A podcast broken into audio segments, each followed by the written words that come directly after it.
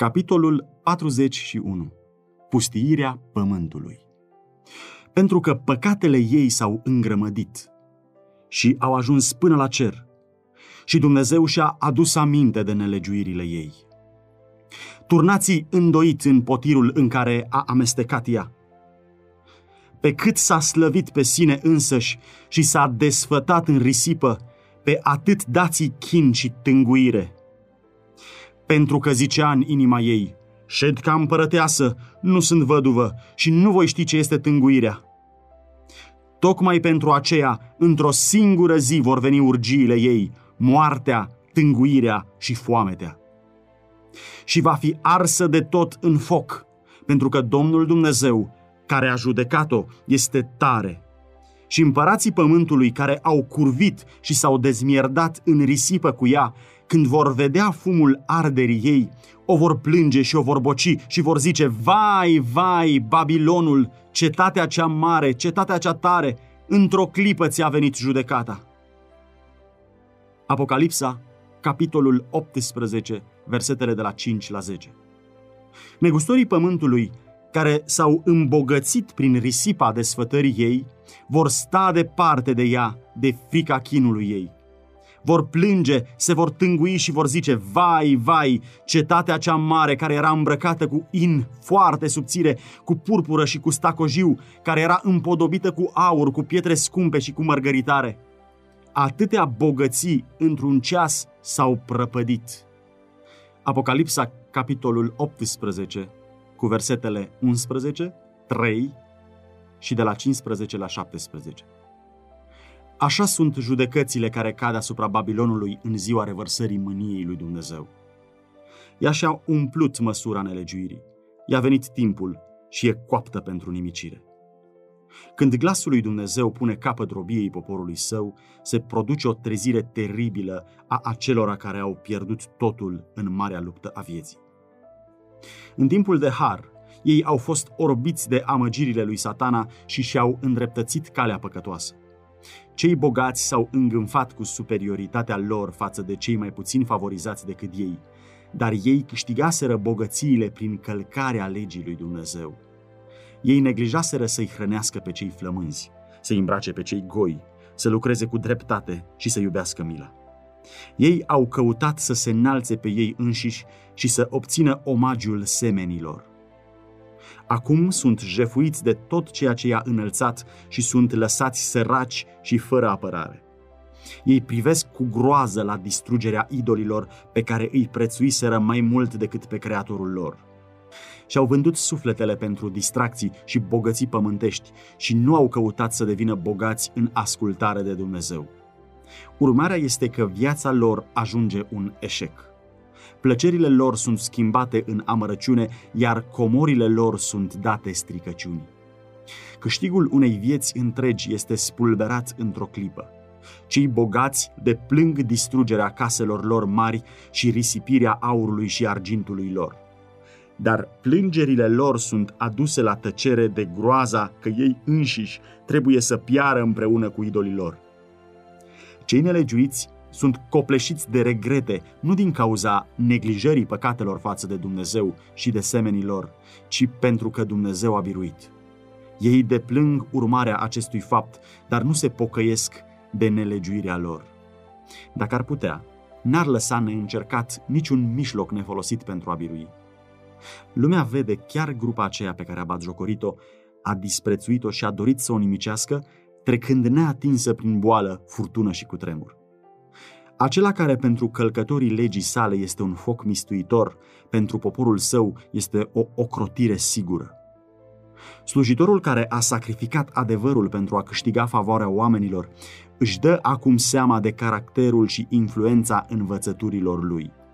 Se vede lămurit că ochiul atot știutor l-a însoțit când era la Anvon, când mergea pe stradă, amestecându-se cu oameni în diferite scene din viață. Orice emoție a sufletului, orice rând scris, orice cuvânt rostit sau orice faptă care i-a făcut pe oameni să găsească scăpare la adăpostul minciunii a fost o sămânță semănată, iar acum, în sufletele pierdute și nenorocite din jurul lui, vede recolta. Domnul zicea, leagă în chip ușuratic rana fiicei poporului meu zicând, pace, pace, și totuși pace nu este.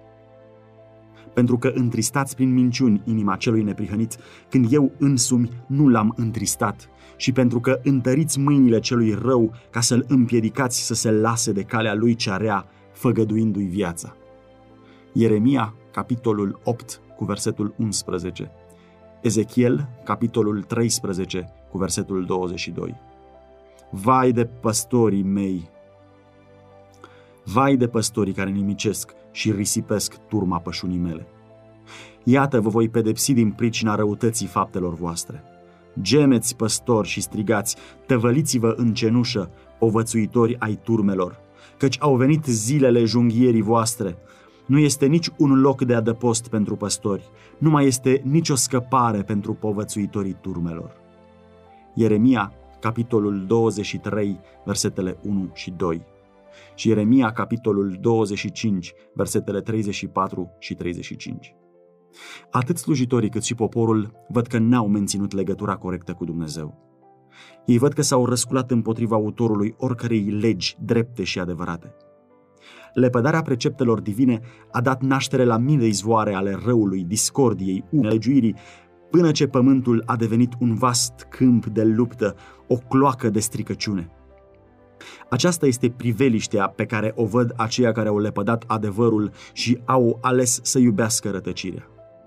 Nici o limbă nu poate exprima dorința pe care cel neascultător și necredincios o simte față de tot ce a pierdut pentru totdeauna, viața veșnică. Bărbații la care lumea s-a închinat pentru talentele și elogvența lor văd acum aceste lucruri în adevărata lor lumină își dau seama ce au pierdut prin neascultare și cad la picioarele acelora a căror credincioșii au disprețuit-o și au batjocorit-o și mărturisesc că Dumnezeu i-a iubit. Oamenii văd că au fost duși în rătăcire. Ei se acuză unul pe altul pentru că i-au condus la distrugere. Dar toți se unesc în manifestarea celei mai crude condamnări față de slujitorii religiei. Păstorii necredincioși au prorocit lucruri plăcute. Ei au condus pe ascultătorii lor să facă fără valoare legea lui Dumnezeu și să-i prigonească pe aceia care au sfințit-o.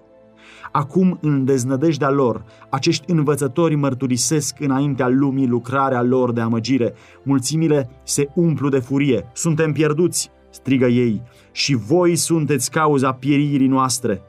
Și se aruncă asupra păstorilor care i-au dus la pieire. Chiar aceia care odinioară îi admirau în cel mai înalt grad vor vesti împotriva lor blestemele cele mai grozave.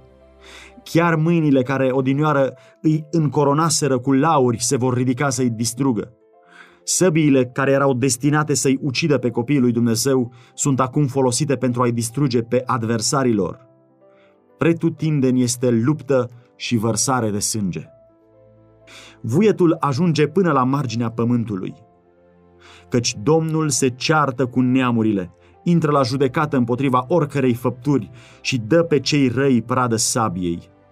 Ieremia, capitolul 25, cu versetul 31. Timp de șase mii de ani a continuat marea luptă. Fiul lui Dumnezeu împreună cu solii cerești au fost în luptă cu puterea celui rău pentru a-i avertiza, a-i lumina și a-i salva de fiii oamenilor. Acum toți au luat hotărârea. Nelegiuiții s-au unit de plin cu satana în lupta contra lui Dumnezeu. A venit timpul ca Dumnezeu să restabilească autoritatea legii sale călcate în picioare.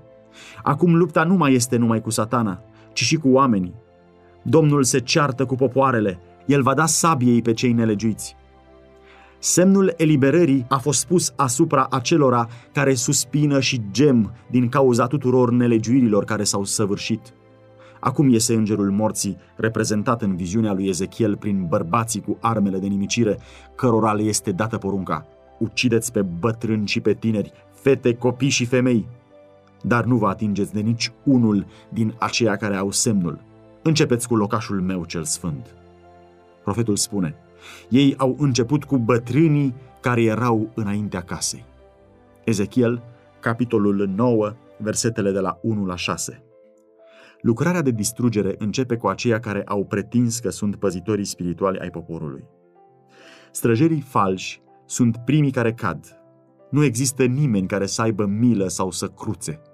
Bărbați, femei, fete și copii pierd deopotrivă. Căci iată, Domnul iese din locuința lui să pedepsească nelegiuirile locuitorilor pământului și pământul va da sângele pe față și nu va mai acoperi uciderile. Isaia, capitolul 26, cu versetul 21. Dar iată urgia cu care va lovi Domnul pe toate popoarele care vor lupta împotriva Ierusalimului. Le va putrezi carnea stând încă în picioare, le vor putrezi ochii în găurile lor și le va putrezi limba în gură. În ziua aceea, Domnul va trimite o mare învălmășeală în ei. Unul va apuca mâna altuia și vor ridica mâna unii asupra altora. Zaharia, capitolul 14, versetele 12 și 13 în lupta nebunească a patimilor crude și datorită revărsării grozave a mâniei neamestecate cu mila lui Dumnezeu, cad locuitorii nelegiuiți ai pământului, preoți, conducători și popor, bogat și sărac, de sus și de jos. Cei pe care îi va ucide Domnul în ziua aceea vor fi întinși de la un capăt al pământului până la celălalt. Nu vor fi jeliți, nici adunați, nici îngropați. Ieremia, capitolul 25, cu versetul 33. La venirea Domnului Hristos, nelegiuiții sunt șterși de pe fața întregului pământ, nimiciți de suflarea gurii sale și distruși de strălucirea slavei sale. Hristos își ia poporul în cetatea lui Dumnezeu, iar pământul este golit de locuitori. Iată, Domnul deșartă țara și o pustiește, îi răstoarnă fața și îi risipește locuitorii. Țara este pustiită de tot și prădată, căci Domnul a hotărât așa. Ei călcau legile, nu țineau poruncile și rupeau legământul cel veșnic. De aceea mănâncă blestemul țara și suferă locuitorii ei pedeapsa nelegiuirilor lor. De aceea sunt prăpădiți locuitorii țării. Isaia, capitolul 24, versetele 1, 3 și de la 5 la 6. Pământul întreg pare ca un pustiu trist. Ruinele orașelor și satelor distruse de cutremur, copacii dezrădăcinați, stânci sfărâmate, aruncate de mare sau scoase din pământ, zac răspândite pe deasupra lui, în timp ce văgăuni uriașe marchează locul de unde au fost smulși munții din temeliile lor. Acum are loc evenimentul prefigurat în ultimul serviciu solemn al zilei de ispășire. Când lucrarea din Sfânta Sfintelor se încheia, iar păcatele lui Israel erau îndepărtate din sanctuar în virtutea sângelui jertfei pentru păcat, atunci era adus înaintea Domnului țapul cel viu și în fața adunării, marele preot mărturisea pe capul lui toate nelegiuirile copiilor lui Israel și toate călcările lor de lege cu care au păcătuit ei, să le pună pe capul țapului. Leviticul, capitolul 16, cu versetul 21. Tot astfel, când lucrarea de ispășire din sanctuarul ceresc se va încheia, în prezența lui Dumnezeu, a îngerilor cerești și a oștilor celor răscumpărați, păcatele poporului lui Dumnezeu sunt puse asupra lui satana. El va fi declarat vinovat de toate relele pe care le-a provocat să le înfăptuiască și după cum țapul era trimis departe, într-un ținut nelocuit, tot așa și satana va fi alungat pe pământul pustit, o pustietate nelocuită și stearpă. Apocalipsa profetizează alungarea lui satana, precum și starea de haos și pustiirile la care va fi adus pământul și declară că această stare va dăinui timp de o mie de ani. După ce prezintă scenele celei de-a doua veniri a Domnului și distrugerea celor nelegiuiți, profeția continuă. Apoi am văzut pogorându-se din cer un înger care ținea în mână cheia adâncului și un laț mare. El a pus mâna pe balaur, pe șarpele cel vechi, care era diavolul și satana, și l-a legat pentru o mie de ani. L-a aruncat în adânc, l-a închis acolo și a pecetluit intrarea deasupra lui ca să nu mai înșele neamurile până se vor împlini cei o mie de ani. După aceea, trebuie să fie dezlegat pentru puțină vreme. Apocalipsa, capitolul 20, versetele de la 1 la 3. Faptul că expresia fântâna adâncului reprezintă pământul într-o stare de confuzie și de întunecime se poate vedea și în alte texte biblice. Cu privire la starea pământului la început, raportul Bibliei spune că era pustiu și gol și întunericul era peste fața adâncului. Genesa, capitolul 1, cu versetul 2. Profeția ne arată că va fi readus parțial aproape la aceeași stare. Privind înainte la ziua cea mare a lui Dumnezeu, profetul Ieremia declară Mă uit la pământ și iată că este pustiu și gol. Mă uit la ceruri și lumina lor a pierit. Mă uit la munți și iată că nu este niciun om și toate păsările cerurilor au fugit. Mă uit și iată, locul roditor era un pustiu și toate cetățile sale sunt nimicite. Ieremia, capitolul 4, versetele de la 23 la 26. Aici trebuie să fie locuința lui satana și a îngerilor răi timp de o mie de ani. Mărginit la pământ, el nu va mai avea intrare la alte lumi pentru a-i ispiti și a-i supăra pe aceia care n-au căzut niciodată. În acest sens este el legat. N-a mai rămas nimeni asupra căruia să-și poată exercita puterea. Este oprit cu totul de la lucrarea de amăgire și de distrugere care timp de secole a fost singura lui desfătare. Profetul Isaia, privind în viitor la vremea distrugerii lui satana, exclamă Cum ai căzut din cer, luceafăr strălucitor, fiu al zorilor? Cum ai fost doborât la pământ, tu, biruitorul neamurilor? Tu ziceai în inima ta, mă voi sui în cer, îmi voi ridica scaunul de domnie mai presus de stelele lui Dumnezeu, voi fi ca cel prea înalt. Dar ai fost aruncat în locuința morților, în adâncimile mormântului. Cei ce te văd se uită țintă mirați la tine, te privesc cu luare aminte și zic, acesta este omul care făcea să se cutremure pământul și zguduia împărățiile, care prefăcea lumea în pustie și nimicea cetățile și nu dădea drumul prinșilor săi de război.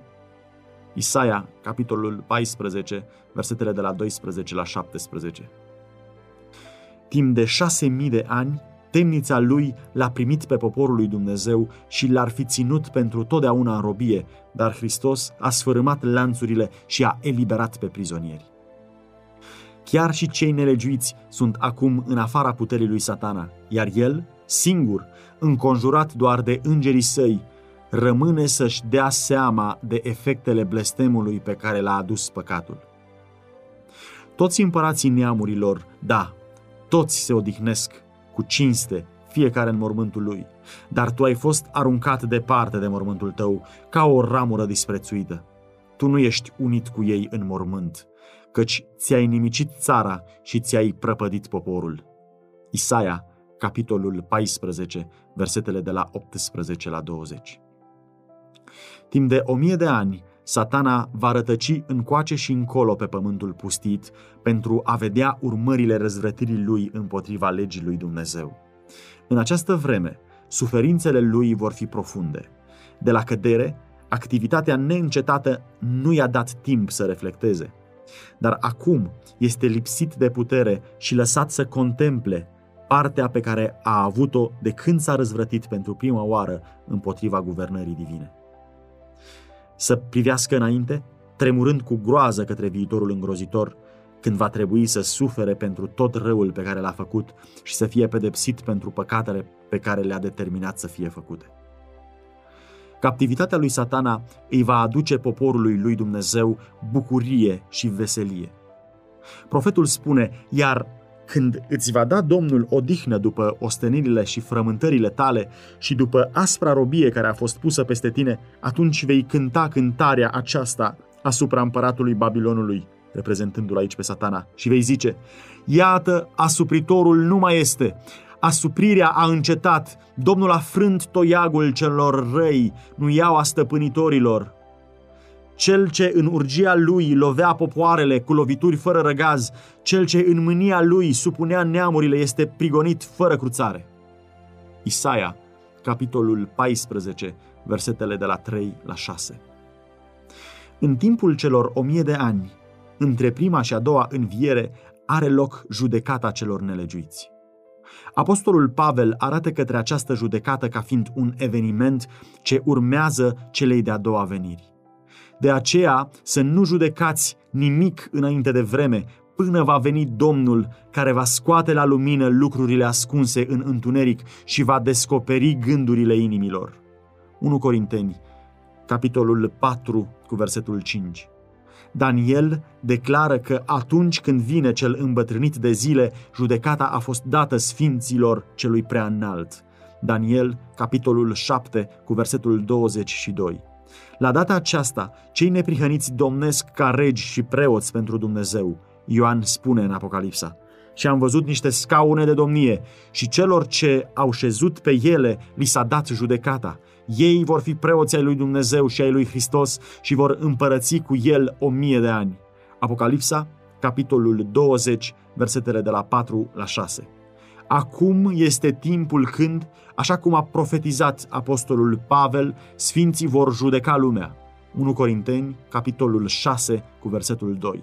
Împreună cu Hristos, ei îi judecă pe cei nelegiuiți, comparând faptele lor cu Biblia, cartea statutară, hotărând fiecare caz după faptele făcute în trup. Apoi, partea pe care cei nelegiuiți trebuie să o suporte este măsurată după faptele lor și este scrisă în dreptul numelui lor în cartea morții. Satana și îngerii lui sunt judecați de Hristos și de poporul său. Pavel spune, nu știți că noi vom judeca pe îngeri? 1 Corinteni, capitolul 6, cu versetul 3 iar Iuda declară că el a păstrat pentru judecata zilei celei mari, puși în lanțuri veșnice, în întuneric, pe îngerii care nu și-au păstrat vrednicia, ci și-au părăsit locuința. La încheierea celor o mie de ani va avea loc a doua înviere. Atunci, cei nelegiuiți vor învia din morți și se vor prezenta înaintea lui Dumnezeu pentru aducerea la îndeplinire a judecății scrise.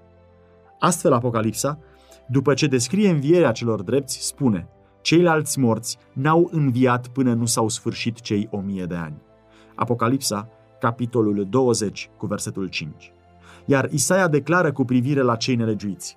Aceștia vor fi strânși ca prinși de război și duși într-o temniță. Vor fi închiși în gherle și după un mare număr de zile vor fi pedepsiți. Isaia, capitolul 24, cu versetul 22.